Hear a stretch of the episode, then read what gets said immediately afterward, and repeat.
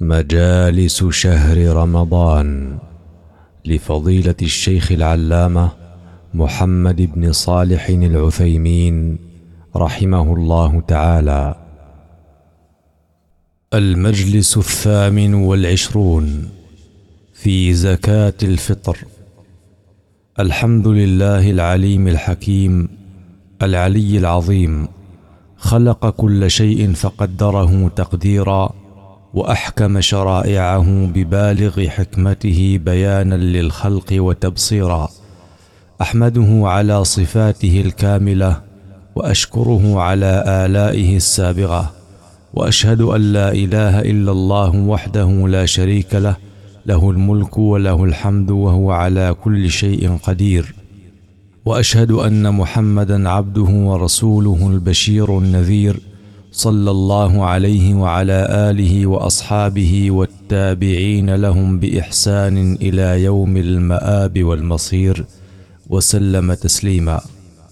إخواني إن شهركم الكريم قد عزم على الرحيل ولم يبق منه إلا الزمن القليل. فمن كان منكم محسنا فليحمد الله على ذلك وليسأله القبول. ومن كان منكم مهملا فليتب إلى الله وليعتذر من تقصيره فالعذر قبل الموت مقبول. إخواني إن الله شرع لكم في ختام شهركم هذا أن تؤدوا زكاة الفطر قبل صلاة العيد وسنتكلم في هذا المجلس عن حكمها وحكمتها وجنسها ومقدارها ووقت وجوبها ودفعها ومكانها. فأما حكمها فإنها فريضة فرضها رسول الله صلى الله عليه وسلم على المسلمين وما فرضه رسول الله صلى الله عليه وسلم أو أمر به فله حكم ما فرضه الله تعالى أو أمر به. قال الله تعالى من يطع الرسول فقد أطاع الله ومن تولى فما أرسلناك عليهم حفيظا وقال تعالى ومن يشاقق الرسول من بعد ما تبين له الهدى ويتبع غير سبيل المؤمنين نوله ما تولى ونصله جهنم وساءت مصيرا. وقال تعالى وما آتاكم الرسول فخذوه وما نهاكم عنه فانتهوا وهي فريضة على الكبير والصغير والذكر والأنثى والحر والعبد من المسلمين. قال عبد الله بن عمر رضي الله عنهما فرض رسول الله صلى الله عليه وسلم زكاة الفطر من رمضان صاعا من تمر أو صاعا من شعير على العبد والحر والذكر والأنثى والصغير والكبير من المسلمين. متفق عليه. ولا تجب عن الحمل الذي في البطن إلا أن يتطوع بها فلا بأس. فقد كان أمير المؤمنين عثمان رضي الله عنه يخرجها عن الحمل ويجب إخراجها عن نفسه وكذلك عمن تلزمه مؤونته من زوجة أو قريب إذا لم يستطيعوا إخراجها عن أنفسهم فإن استطاعوا فالأولى أن يخرجوها عن أنفسهم لأنهم المخاطبون بها أصلا. ولا تجب إلا على من وجدها فاضلة زائدة عما يحتاجه من نفقة يوم العيد وليلته فإن لم يجد إلا أقل من صاع أخرجه لقوله تعالى فاتقوا الله ما استطعتم وقول النبي صلى الله عليه وسلم إذا أمرتكم بأمر فأتوا منه ما استطعتم متفق عليه. وأما حكمتها فظاهرة جدا. ففيها إحسان إلى الفقراء وكف لهم عن السؤال في أيام العيد ليشاركوا الأغنياء في فرحهم وسرورهم به ويكون عيدا للجميع. وفيها الاتصاف بخلق الكرم وحب المواساة. وفيها تطهير الصائم مما يحصل في صيامه من نقص ولغو وإثم. وفيها إظهار شكر نعمة الله بإتمام صيام شهر رمضان وقيامه وفعل ما تيسر من الأعمال الصالحة فيه. وعن ابن عباس رضي الله عنهما قال فرض رسول الله صلى الله عليه وسلم زكاة الفطر طهرة للصائم من اللغو والرفث وطعمة للمساكين فمن أداها قبل الصلاة فهي زكاة مقبولة. ومن أداها بعد الصلاة فهي صدقة من الصدقات. رواه أبو داود وابن ماجه. وأما جنس الواجب في الفطرة فهو طعام الآدميين من تمر أو بر أو رز أو زبيب أو أقط أو غيرها من طعام بني آدم. ففي الصحيحين من حديث ابن عمر رضي الله عنهما قال فرض رسول الله صلى الله عليه وسلم زكاة الفطر من رمضان صاعا من تمر أو صاعا من شعير وكان الشعير يوم ذاك من طعامهم. كما قال أبو سعيد الخدري رضي الله عنه كنا نخرج يوم الفطر في عهد النبي صلى الله عليه وسلم صاعا من طعام وكان طعامنا الشعير والزبيب والأقط والتمر. رواه البخاري فلا يجزئ إخراج طعام البهائم لأن النبي صلى الله عليه وسلم فرضها طعمة للمساكين لا للبهائم ولا يجزئ إخراجها من الثياب والفرش والأواني والأمتعة وغيرها مما سوى طعام الآدميين لأن النبي صلى الله عليه وسلم فرضها من الطعام. فلا يتعدى ما عينه الرسول صلى الله عليه وسلم. ولا يجزئ إخراج قيمة الطعام لأن ذلك خلاف ما أمر به رسول الله صلى الله عليه وسلم. وقد ثبت عنه صلى الله عليه وسلم أنه قال من عمل عملا ليس عليه أمرنا فهو رد وفي رواية من أحدث في أمرنا هذا ما ليس منه فهو رد رواه مسلم. وأصله في الصحيحين. ومعنى رد مردود. ولأن إخراج القيمة مخالف لعمل الصحابة رضي الله عنهم حيث كانوا يخرجونها صاعا من طعام. وقد قال النبي صلى الله عليه وسلم عليكم بسنتي وسنة الخلفاء الراشدين المهديين من بعدي. ولأن زكاة الفطر عبادة مفروضة من جنس معين فلا يجزئ إخراجها من غير الجنس المعين كما لا يجزئ إخراجها في غير الوقت المعين. ولأن النبي صلى الله عليه وسلم عينها من أجناس مختلفة وأقيامها مختلفة غالبا.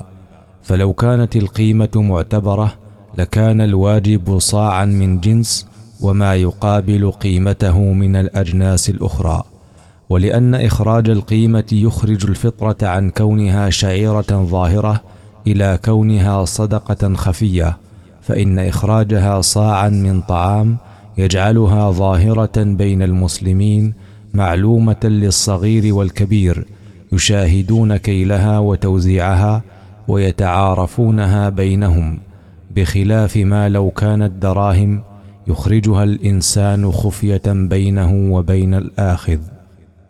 وأما مقدار الفطرة فهو صاع بصاع النبي صلى الله عليه وسلم الذي يبلغ وزنه بالمثاقيل أربعمائة وثمانين مثقالا من البر الجيد وبالغرامات كيلوين اثنين وخمسي عشر كيلو من البر الجيد.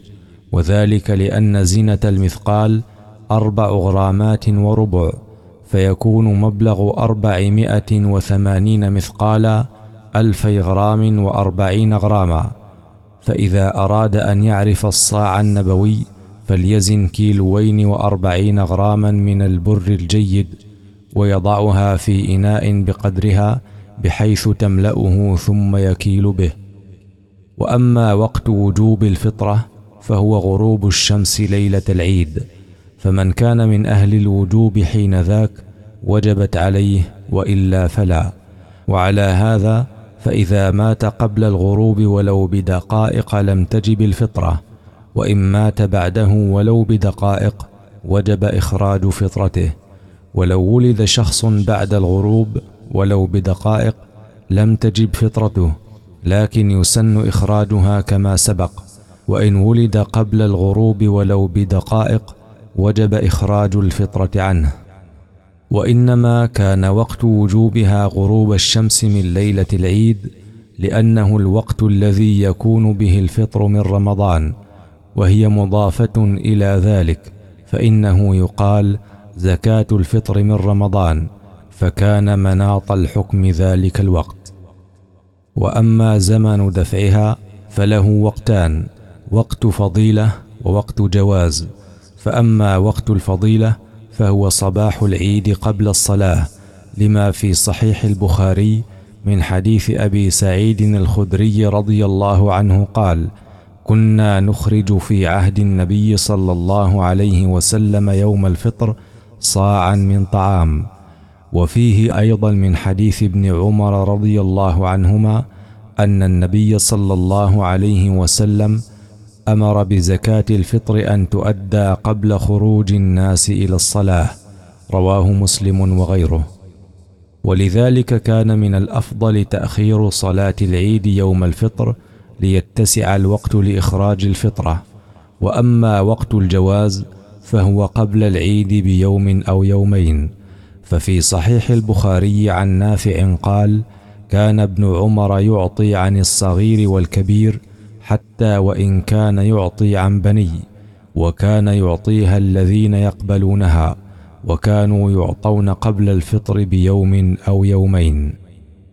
ولا يجوز تأخيرها عن صلاة العيد فإن أخرها عن صلاة العيد بلا عذر لم تقبل منه لأنه خلاف ما أمر به رسول الله صلى الله عليه وسلم.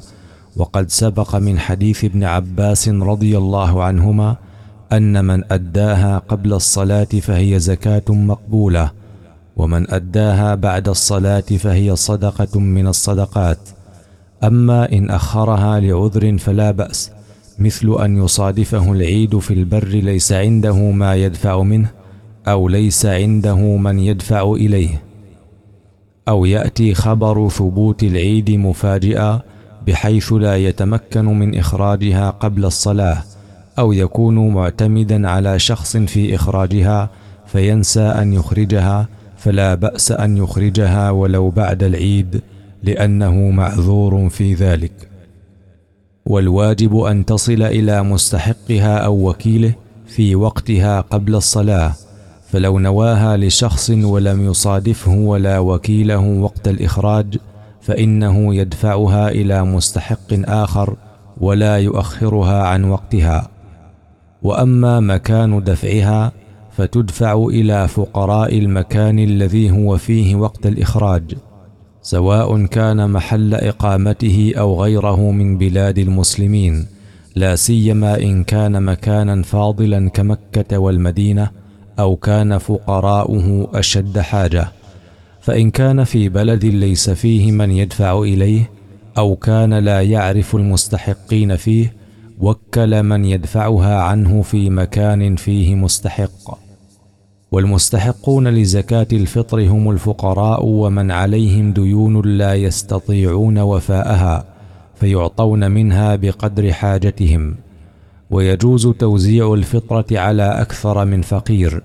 ويجوز دفع عدد من الفطر إلى مسكين واحد لأن النبي صلى الله عليه وسلم قدر الواجب ولم يقدر من يدفع إليه. وعلى هذا لو جمع جماعة فطرهم في وعاء واحد بعد كيلها وصاروا يدفعون منه بلا كيل ثان أجزأهم ذلك. لكن ينبغي إخبار الفقير بأنهم لا يعلمون مقدار ما يدفعون إليه لئلا يغتر به فيدفعه عن نفسه وهو لا يدري عن كيله. ويجوز للفقير إذا أخذ الفطرة من شخص أن يدفعها عن نفسه أو أحد من عائلته إذا كالها أو أخبره دافعها أنها كاملة ووثق بقوله. اللهم وفقنا للقيام بطاعتك على الوجه الذي يرضيك عنا وزك نفوسنا وأقوالنا وأفعالنا وطهرنا من سوء العقيدة والقول والعمل. إنك جواد كريم. وصلى الله وسلم على نبينا محمد وعلى آله وصحبه أجمعين.